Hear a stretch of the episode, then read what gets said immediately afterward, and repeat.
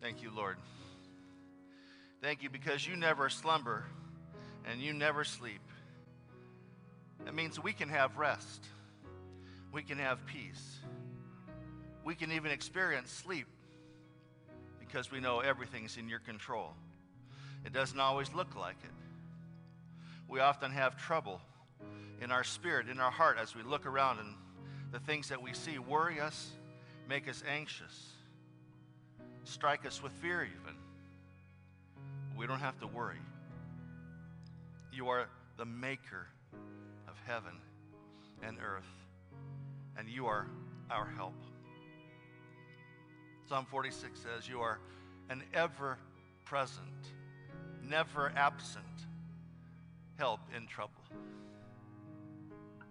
So, God, when we see trouble, when we sense trouble, we can look around knowing you're not far away. Thank you. We worship you for this, and we praise you. And we ask you to fill our minds with your thoughts, with your heart, with your words as we open your word. And we ask all this in the name of Jesus and in the power of the Holy Spirit. And all God's children said, Amen. Welcome to Bethany. Psalm 121 was a song my dad would read uh, often early, early in the morning when we get up to leave for a vacation, for uh, sometimes a long drive, sometimes a, a drive from all the way from Southern California to see my grandparents back in Minnesota. And it was a, a, a constant reminder of the fact that our help comes from the mighty God, the maker of heaven and earth. When we're in a difficult season, when we're in a difficult time, we turn often to the Psalms. It's a natural thing to do, it's a natural uh, place for us to look. And uh, in a season that we find ourselves in, the COVID 19 season, the coronavirus season, uh, we ask ourselves these kinds of questions Where does my help come from? And the Psalms help us because they ask the same kinds of difficult questions that we find rising in our own hearts and minds. The same challenges, the same kind of fears, and the same kind of heart requests that we have uh, come uh, quickly to voice in the Psalms. And so we kind of take them on. And this particular song we're going to look at today, if you ever outlined, uh, if you don't, it's uh, somewhere on the page where you're watching our uh, live stream today. And our message is from Psalm 4, which ends In peace I will lie down and sleep. For you alone, Lord, make me dwell in safety. I'm glad that you're here today to join us. Uh, it's a season where news often is troubling, is challenging, is sometimes staggering and overwhelming. And so the psalmist jumps right into the things that he is carrying, the things that he is struggling with, and he says, Answer me when I call to you, my righteous God. Answer me when I call to you, my righteous God. Give me relief from my distress. Have mercy on me and hear my prayer. He says, kind of the same thing four different ways. Answer me when I call to you. Give me release and relief from my distress. Have mercy on me and hear my prayer. We're often in distress in the life that we live, as the book of Ecclesiastes uh, tells us uh, life under the sun. There's often distress, there's often trouble, there's often difficulty. And what we pray is, God, that you will answer, that you'll give us relief, that you will have mercy on us, that you will hear our prayer. And we express confidence in you that you hear our prayers, even at those times when we're not sure that you're there. And perhaps, especially at those times, we need to have faith. We need to express our confidence in you that you are the God who is the righteous God. You are the one who, uh, righteousness in the Old Testament, Bruce Waltke says, is uh, to disadvantage yourself to advantage another person or to not advantage yourself by advantaging someone else, by disadvantaging someone else. God puts our needs ahead of even his own. He answers when we call.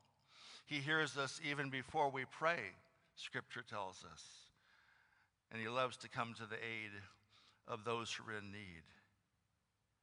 There's a how long refrain that comes here in the Psalms and many other places in the songs. How long, Lord? How long? Here it's, how long will, your, will you men? And it's a particular set of men that uh, the psalmist is talking to, David, we believe, in this instance. It's a certain set of men who have the kind of money that means that they don't worry about the things that some of the rest of us might worry about. And so they are self sufficient, they are independent. They are not dependent on God. They are not inter- interdependent on others. And so, in his distress, he cries out, How long will you men, mere humans, turn my glory the glory of the king, but the glory of the king is always a reflected glory. It's the glory that comes ultimately from God Himself. How long will you men turn my glory into shame? How long will you love delusions and seek false gods? When we're in trouble, we often look around. We look and say, uh, Where are the mountains? Where's my help? We almost invent ways that we think are going to help us. It's amazing sometimes if you ever watch TV and notice the ads blessed to be in an era. Sometimes we don't have to watch ads. Sometimes we can fast forward through them if we watch it in a particular way. But when we watch, watch ads, it's amazing the kinds of just life change that comes to us from ridiculous products that kind of offer up hope in giving peace to a distressing situation. In a world where hundreds and hundreds of thousands of people have been impacted by the coronavirus, when thousands and thousands and thousands of people have been impacted with COVID 19, when many people who aren't impacted in the same way are shaken to the core by fear of this, uh, when our world is changed and our lifestyle is affected, we cry out to God, not just to other people, we cry out, How long, O Lord, how long? And throughout the Psalms, this refrain, How long, O Lord? How long echoes? Because, as uh, Old Testament scholar Tremper Longman III says, this phrase indicates that the sufferer has been long in his pain and sees no terminus, no end in sight. He, he thus appeals to God's pity, suggesting, suggesting that perhaps enough is enough. I can't take much more, God. How long? How long? And then immediately he goes to that musical phrase that we think may be the equivalent of, uh, in modern musical notation, uh, of a rest, of a pause, of an opportunity to reflect, of an opportunity to slow down, to take a breath, to breathe deeply and to think about that. God, it's been a long time that we've been struggling with our situation. It's been a long time since we've been able to meet together in person. And many are wondering how long. Then we get news that we're able to meet together in small groups and we're able to stop wearing our masks and we're in public. And then we have a, a fresh surge almost worse than the initial outbreaks.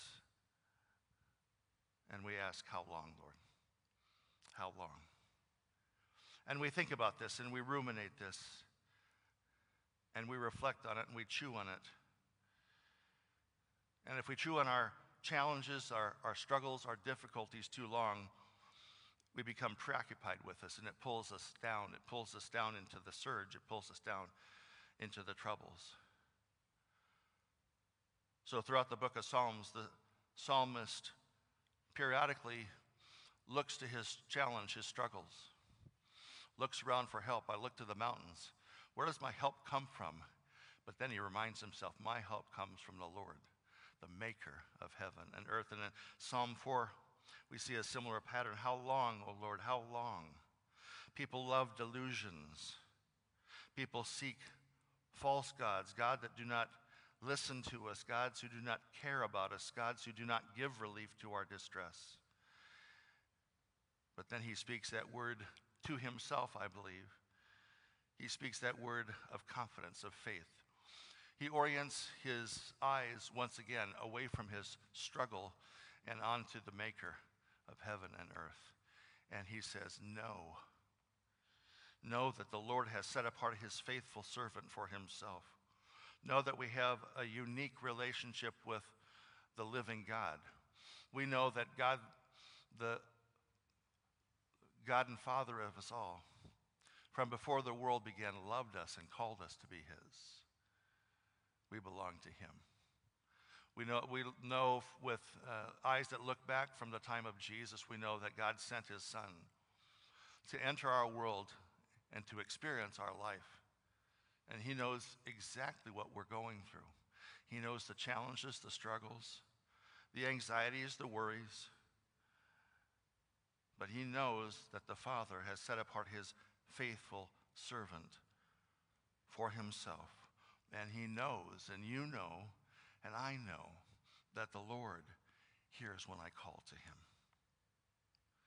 We remind ourselves of our anxieties, our worries, and then we remind ourselves, and really we remind God of our anxieties and worries, and then we remind ourselves of the goodness of God, the faithfulness of God. We know we have a unique relationship with Him.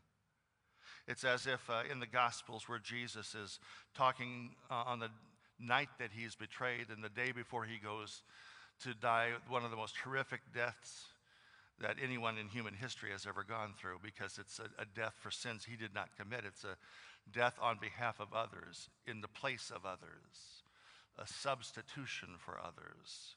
God has provided the Lamb. And he says, All of you will abandon me, every one of you. Uh, all of you, the closest friends, followers into whom I've poured my heart, my life, my mind, all of you will leave me all alone. And then he calls to mind as his great, great, great, great, great, great grandfather, David. And he now, King Jesus, the greater son of King David, does what his family tradition has taught him. He reminds himself of what's true. All of you will leave me completely abandoned, but I am not alone, he says, because my Father is with me. That's what we're called to do when we have questions that don't make sense. When we look around and we see things and we wonder if God's listening, if we're wondering if God's there, we remind ourselves, we remember the unique relationship that God has invited us into, has initiated. He initiated it by creating us, He initiated it in His Son by redeeming us. He initiated it in His Spirit by sending His Spirit at the cost of the blood of Jesus, the new covenant to be available to us, to fill us, to flood our hearts, to breathe into our parched spiritual lungs the breath of life so that we become again a living soul. We're reminded of who God is. He speaks to those who want to live life independent of God, want to turn to other gods, the ones who want to live life their own way. And he says, Tremble. Tremble and do not sin. Well, we tremble when we're afraid. But we're not afraid when we have this relationship with God. He's talking to those who are trying to live life in utter independence from God. And he says, Tremble and do not sin. What kind of a relationship is this that we're invited into? It's one in which we're told throughout the Psalms and the Pro- book of Proverbs and the book of Ecclesiastes and Job that the fear of the Lord is the beginning of wisdom. The fear of the Lord is the beginning of wisdom. And uh, the late uh, wonderful preacher Warren Wiersbe wrote this Believers who fear the Lord need not fear anything else. Let me say it again believers who fear the Lord need not fear anything else. Absalom's followers, that's one of the possible historical settings for this psalm, when uh, David's son Absalom turned on the king, made himself anointed king in place of his father, and then hunted David for his life. Abe, Absalom's fathers trembled neither before the Lord nor before David, their rightful king, Wiersbe writes. But believers who fear the Lord need not fear anything else. What do you fear? I fear all kinds of things. Sometimes not even conscious of. I have to kind of stop and reflect and really, I'm, I have a spirit of fear. God has not given us a spirit of fear, but of power and of love and of a sound mind. And so we tremble and we do not sin. We engage in the fear of the Lord. We realize that what's going on around us is like nothing in the hands of the one who is the maker of heaven and earth. Tremble and do not sin. And when you're on your beds, search your hearts and be silent. When we're on our beds, uh, well, there's something that typically we often do when we're on our beds, which is sleep. When we're filled with fear, sometimes do you find like I do? Sometimes it's hard to get to sleep.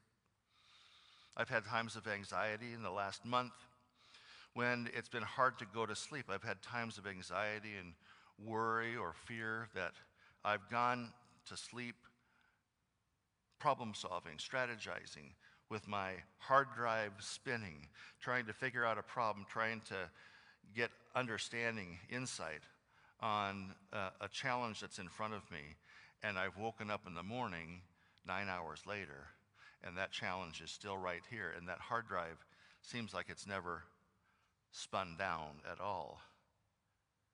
When you're on your beds, I think he's saying your focus shouldn't be on your worries. You should be on the Lord, who is the maker of heaven and earth. And so we tremble. God talks elsewhere in the Psalms about those who tremble at his word for who the, the, whom the voice of God is something powerful, something dynamic, something life changing, something the likes of which the world has never seen.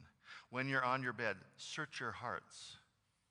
Open your heart to God. Open your heart in the presence of Him whose eyes are like burning fire, according to Revelation 1. Open your hearts in the presence of the one whose uh, word is like a two edged sword that can cut between and discern like a skillful surgeon between the thoughts and intentions of the heart, not just our actions, but what lies in the heart that motivates our actions. Search your hearts, he says, and be silent. Be silent. When I'm in problem solving mode, sometimes I talk too much. Some might say I talk too much in general. But when I'm in problem solving move, I particularly talk a lot. And God says, tremble and do not sin. When you're on your beds, search your hearts. Open your heart before God. Psalm 51 beautifully describes this Search my heart, O God. Search me know my ways. See if there is any offensive way in me, anything that offends you, God, anything that brings harm to my own life and circumstances, anything that harms the people who are around me, God, and lead me in the way everlasting. Search your hearts and be silent. Well, we've seen be silent in the Psalms elsewhere. As we look at the life of David, it's pretty clear He's a problem solver. He is a warrior.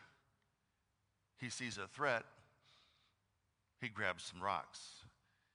He senses a threat to the kingdom, he straps on his sword. He knows how to solve a problem, but he also knows that he has a, an impulsive side. He has a bias toward action that sometimes nullifies a bias toward listening, a bias toward stillness, a bias toward the living God, and against the living God. And so he reminds himself, Psalm 46, just in uh, several more Psalms here, he says, Be still. At a time when it seems like the mountains are shaking the, and falling into the middle of the sea, the world is coming apart, he says, Be still and know that I am God. Isaiah over and over God speaks through the prophet, and over and over he says, I am God, and there is no other. Winston Churchill is reported to have a, a, a rival, uh, a political opponent in England, and Churchill felt he was pretty full of himself. Churchill himself can be pretty full of himself. But one time he was describing this individual to a group of friends, and he says, There, but for the grace of God, goes God. And sometimes we live our lives like that, as if we are God, forgetting that uh, we look to the mountains and thinking we're full of ourselves. No, we need the life that only God can give. God tells us that I am God and there is no other. Search your heart on your bed. Be silent. Be still. Psalm 46:10. Be still and know. Be conscious. Remind yourself that I am God, the Father says to us. Psalm 37 7 tells us to be still before the Lord. Be still before the Lord and wait patiently for him. Wait patiently for him. We hate waiting as human beings. We like instant oatmeal. We like fast food. You notice it's not good food, it's fast food. Be still in the presence of the Lord. Does that mean you have to come to church? Right now, we can't come to church, many of us, right? I'm standing in our, our worship center, our sanctuary, but there's precious few people who are here. Most of us are worshiping in the sanctity of our own home. You're on holy ground right now. You're on holy ground. We've invited the presence of the Lord to be with us as we worship. As we worship, you're on holy ground where two or three are gathered together, even at great distance, I believe. Jesus says, There I am in the middle of you. So I think he's right here. You may look around as you're looking, and last week I got some um, snap, uh, snapshots of people for who are watching our service just to show them uh, in situ in their home, in their natural settings, sitting there with um, pajamas and um, bedroom slippers on, relaxing in the comfort of their home, but you're on holy ground. You might want to take off those slippers because God is here. God is here because the psalmist has prayed what he knows is already a reality. He says, Answer me when I call to you, God, my righteous God. Hear my prayer, he says. And then in verse 3, he says, Know that the Lord has set apart his faithful servant for himself. Know that we're in relationship to living God. And know that the Lord hears when I call to him. You're in holy ground. As you're there, be still before the Lord and wait patiently for him. Be still in his presence. Wait patiently for him to act. And now, for a second time, the psalmist says that, expresses that kind of musical terms, possibly a rest, poss- uh, possibly just reflect for a moment, think for a moment on this. Let words cease. Be still. Know that I am God. Be still before the Lord, before his face, in his presence. A mentor, Dallas Willard, used to say sometimes people would ask him about his kind of daily devotional time. He said, you know, regularly, regularly through that course of a week, I need to take time to, to be still and just find a place I can get away. It started when I was in my college years in Texas and Baylor University and I was working in a church, and I'd go into the little nursery where they had those little tiny little chairs, and I'd sit on one of those, or I'd lay just back on the ground. And people would ask, So what would you do then? He said, I'd just sit there in Christ's presence. I just sit there in Christ's presence.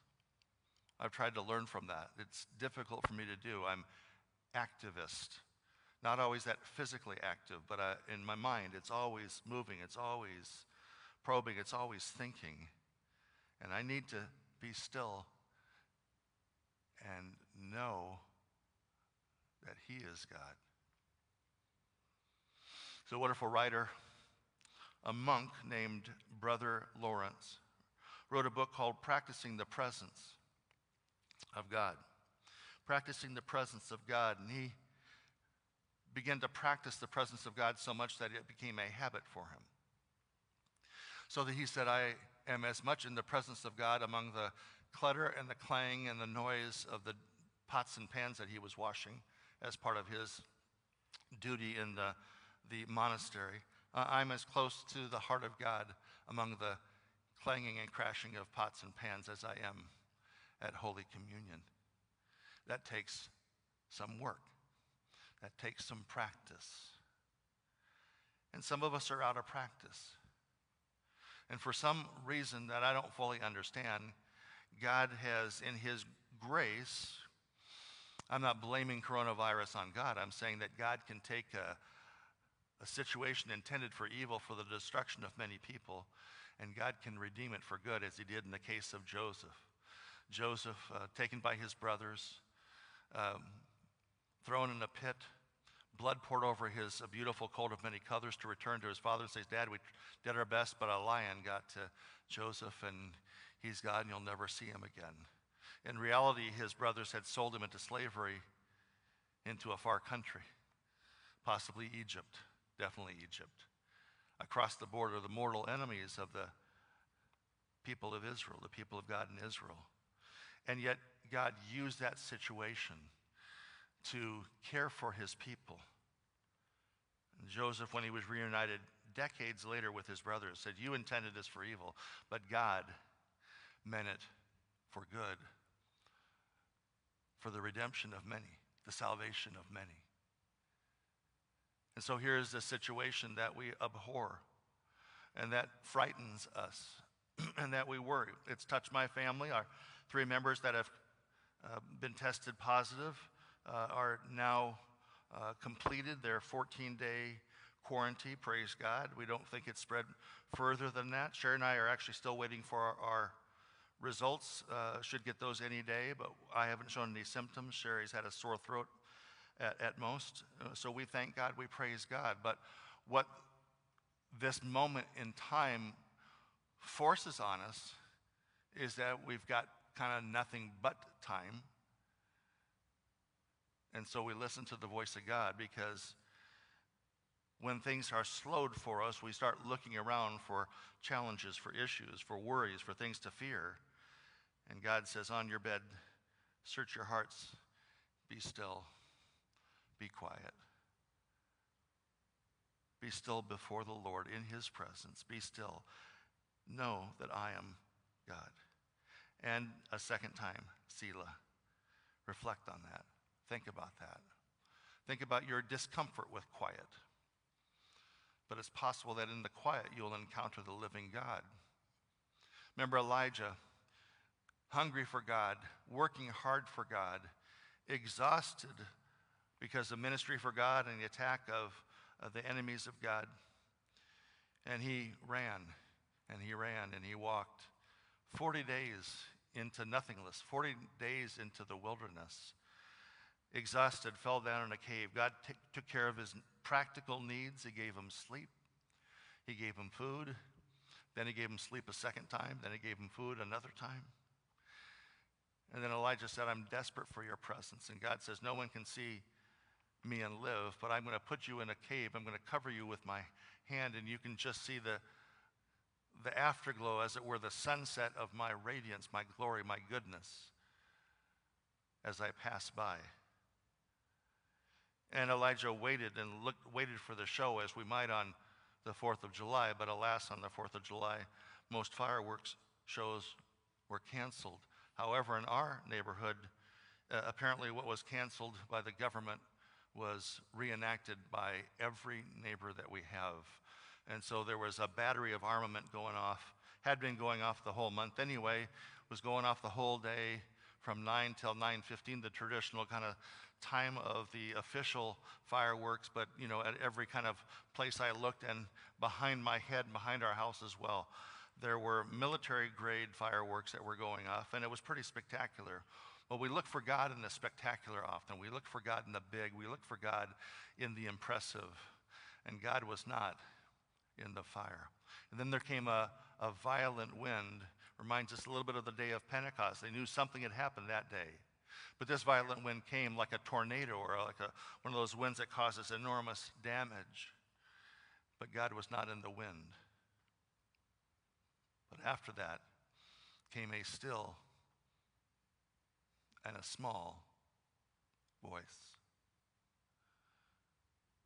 Sometimes we don't hear the voice of God because we just haven't slowed down enough that we can hear Him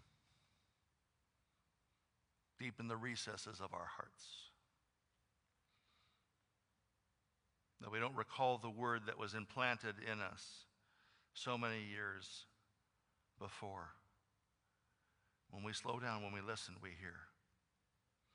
Verse 5 offer the sacrifices of the righteous. He's speaking to those who are rich, who don't need God, who apparently are offering sacrifices, but they're not the sacrifices of the righteous. To act just, justly, to love mercy, to walk humbly with our God. Those are the sacrifices God asks, according to Micah. And trust in the Lord. Trust in the Lord. Instead of doing this, Lord, many are asking, who will bring us prosperity? We just want we just want what we want, God. We want good stuff. We want good things. We want well, we'll tell you what we want, God. We've got a laundry list of stuff that we want, that we think that we need. Many are asking who will bring us prosperity. And the psalmist knows what he needs is not prosperity. It is not physical or financial gain. And he asks really for three things. He says, Let the light of your face shine upon us. God, let the light of your face shine upon us. He says, Fill my heart with joy. When the people who all they want is more stuff, in an agrarian society, all they want is more stuff. When their grain and their new wine abound, when it seems like the gods that they serve, the God of work, the God of money, has worked for them in an era where the haves and the gap between the haves and the have nots is bigger than it's ever been. God, here's what I want fill my heart with joy, even when their grain and new wine abound. We want to be filled with your joy. And finally, verse 8 In peace I will lay down and sleep. For you, Lord, make me dwell in safety. Let's draw a couple of principles from this, from the emotional kind of back and forth going on in the heart of the king. Number one, looking at the first three verses, even if we wonder, even when we wonder if the Lord is listening, if you're honest right now, have there been times in the past week, month, year, when you've been wondering, is the Lord even there? Is the Lord even listening? The saints of the triune God, Bruce Waltke and James Houston write in their book, The Psalms as Christian Worship. The saints of the triune God often feel abandoned by Him with no answers to their prayer. In his book, A Grief Observed, C.S. Lewis likens his prayer for his wife's healing from cancer to knocking on the door as the Lord Jesus instructed. Lewis said he knocked until his knuckles were bloodied. And when he examined the door, it was double bolted. And sometimes when we step back and look upstairs, the lights are out and no one seems at home.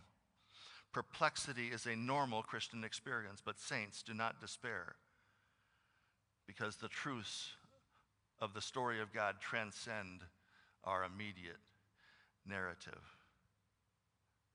False gods don't hear our prayers. When we're in our distress, God listens. God hears when I call to him. We have confidence. As many of you have heard this past week, we've been struggling, we've been strategizing, we've been researching, we, have been consulting, we've been praying together, working together. And we've sensed that God has said that we're not able to open our school again in the coming fall. And our hearts are broken. Our hearts are very heavy this week. And we've cried out to God, and it felt like God was answering, but we didn't care for the answer. We didn't want that answer.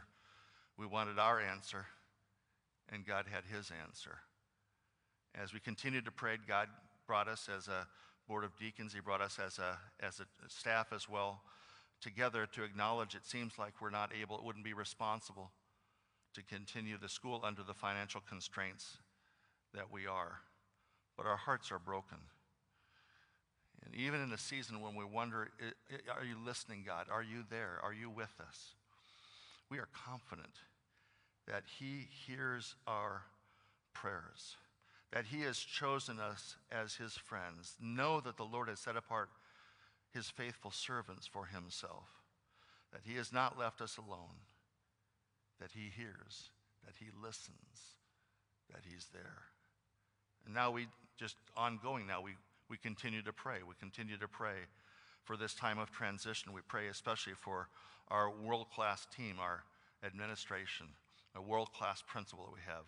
We pray for our staff. We pray for our teachers. And we pray that God would find a home for them, a, a new position for them, that God would meet their financial needs and care for them and find them a place where they can continue to invest in the next generation in a way that has been so impactful. And we pray for our students who we love, and we pray for our families, our parents of these students who are just so precious to us and who have, uh, so many of whom have, have written and uh, expressed love and expressed concerns,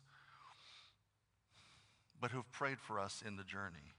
And we pray for them that God would find them that perfect spot for them to flourish as they continue walking with Jesus Christ, which has been our heart, our goal as part of our school. Even when we wonder if the Lord is listening, we believe He hears our prayers. Then, number two, from verses four through six, we, we sense that even when we're not sure where to turn, I, I look to the hills, where's my help come from? The Lord and the Lord alone is worthy of our trust. Tremble and do not sin when you're on your bed. Search your hearts be silent. It's when we're silent that we hear the voice of God. It's when we're silent that we sense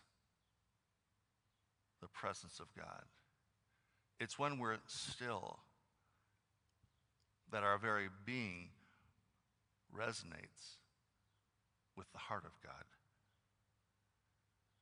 The Lord is worthy of our trust. Offer the sacrifices of the righteous. Ask, what does God want? What does God delight in? And trust in the Lord. Here, David echoes what his son Solomon will later say Proverbs 3, 5, and 6. Trust in the Lord with all your heart. Don't lean on your own understanding. In all the paths that you take, trust in him and He will make your path straight. We can trust in Him even when we're not sure where to turn. And then, number three, even when our struggle feels overwhelming, the Lord gives us peace and rest. That which we need when our struggle feels overwhelming. Some of my sleep struggles have been exactly in this arena. As we've struggled, as we've talked, as we've dialogued, as we've proposed ideas, as we've examined reality, as we've prayed together and wept together, the struggle has felt overwhelming. And I felt like there's been just days and days in a row where I could not, I, I seemingly slept the clock told me I slept, but my body didn't seem to indicate that it had rested. I sure didn't have peace. I didn't have rest. And God brought to mind this psalm with this final verse In peace I lay down and sleep, for you alone, Lord, make me dwell in safety. And, I saw that there are three things that the psalmist here, David here, asks for God, uh, uh from God. that God wants to grant. He says, first of all, we want to see your face. Let the light of your face shine on us. Let the light of your face shine on us. Uh, we want to see your face. We want to hear your voice. We want to be in your presence. Let the light of your face shine upon us. His words here bring back the words from the what's called the Aaronic blessing, the blessing of the high priest Aaron in Numbers 6. The Lord bless you and keep you. The Lord make his face shine on you and be gracious to you. The Lord turn his face toward you. Sometimes in life we feel like God has forgotten us. We feel like God has turned his face away from us. So he prays, he blesses people.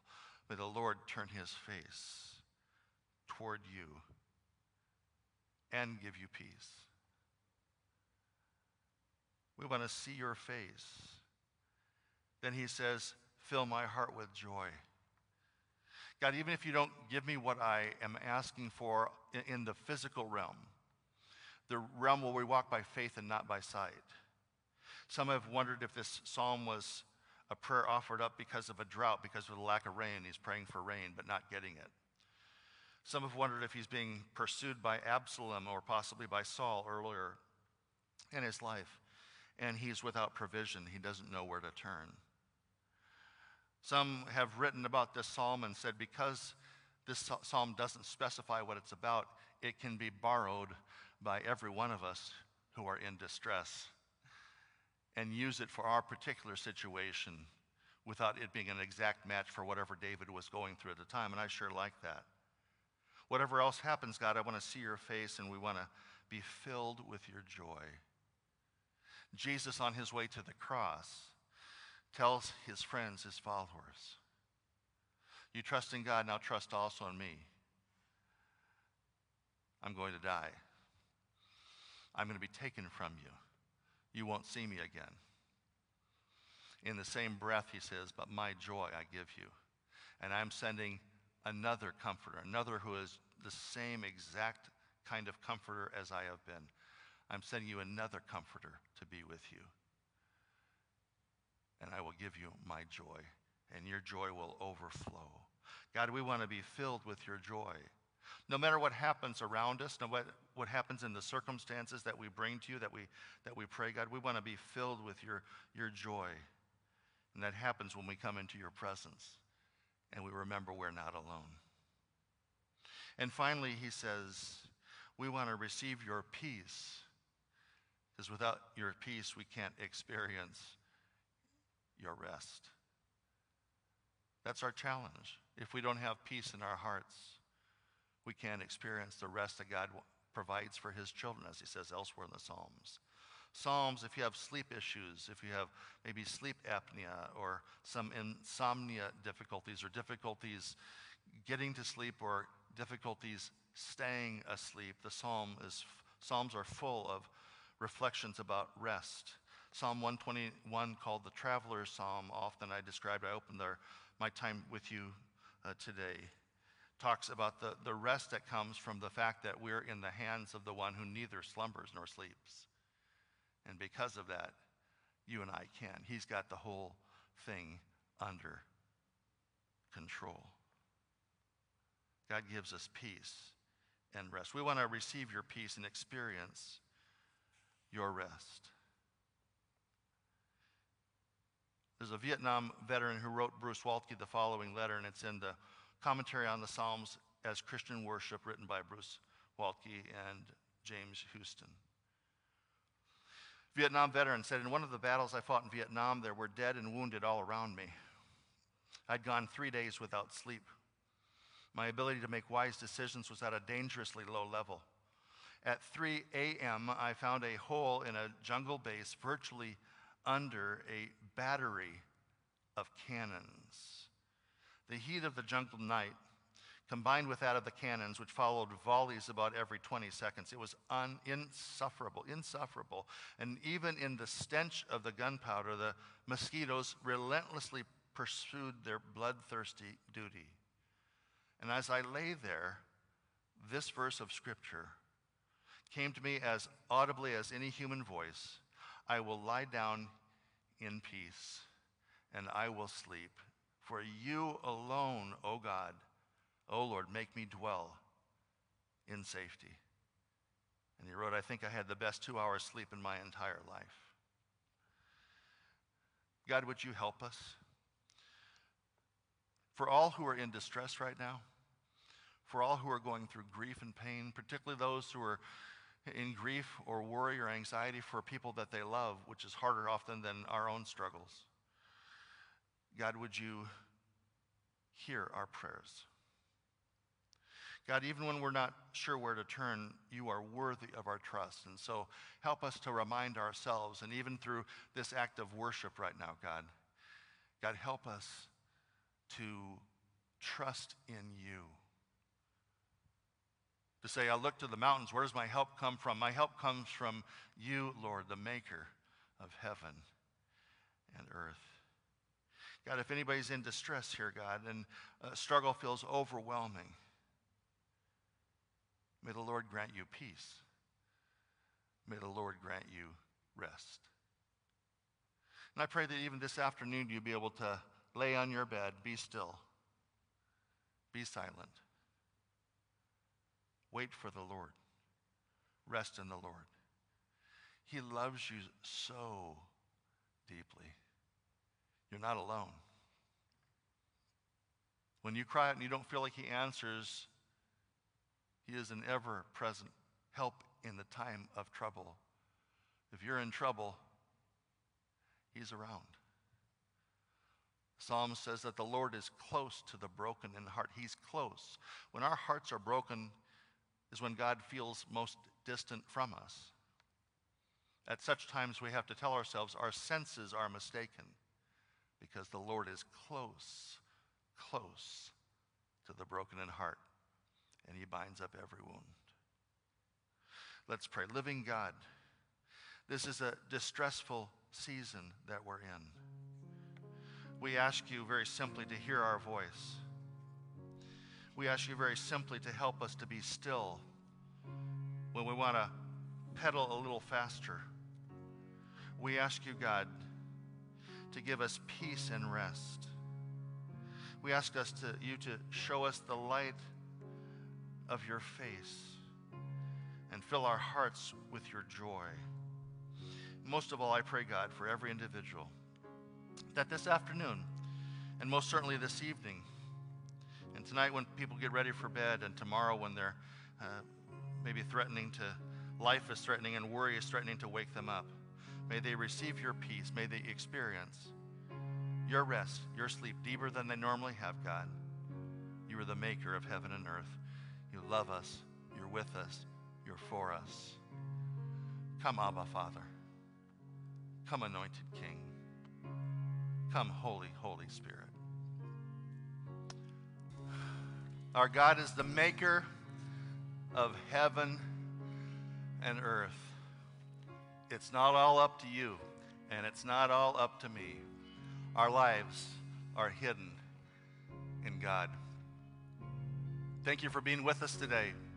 Call us, email us, text us with prayer requests. We're with you, we're for you. We want to help, we want to pray for you. We've been praying this week for our requests that we get throughout the course of the week. God bless you as you continue on your journey. Now, may the God of hope, that's who He is, may He fill you. That's what He does. With all joy and peace that's what we need. As you trust in Him, that's our part. That's what we can do. All this so that you may overflow with hope by the power of the Holy Spirit. Amen. Hallelujah. God be with you.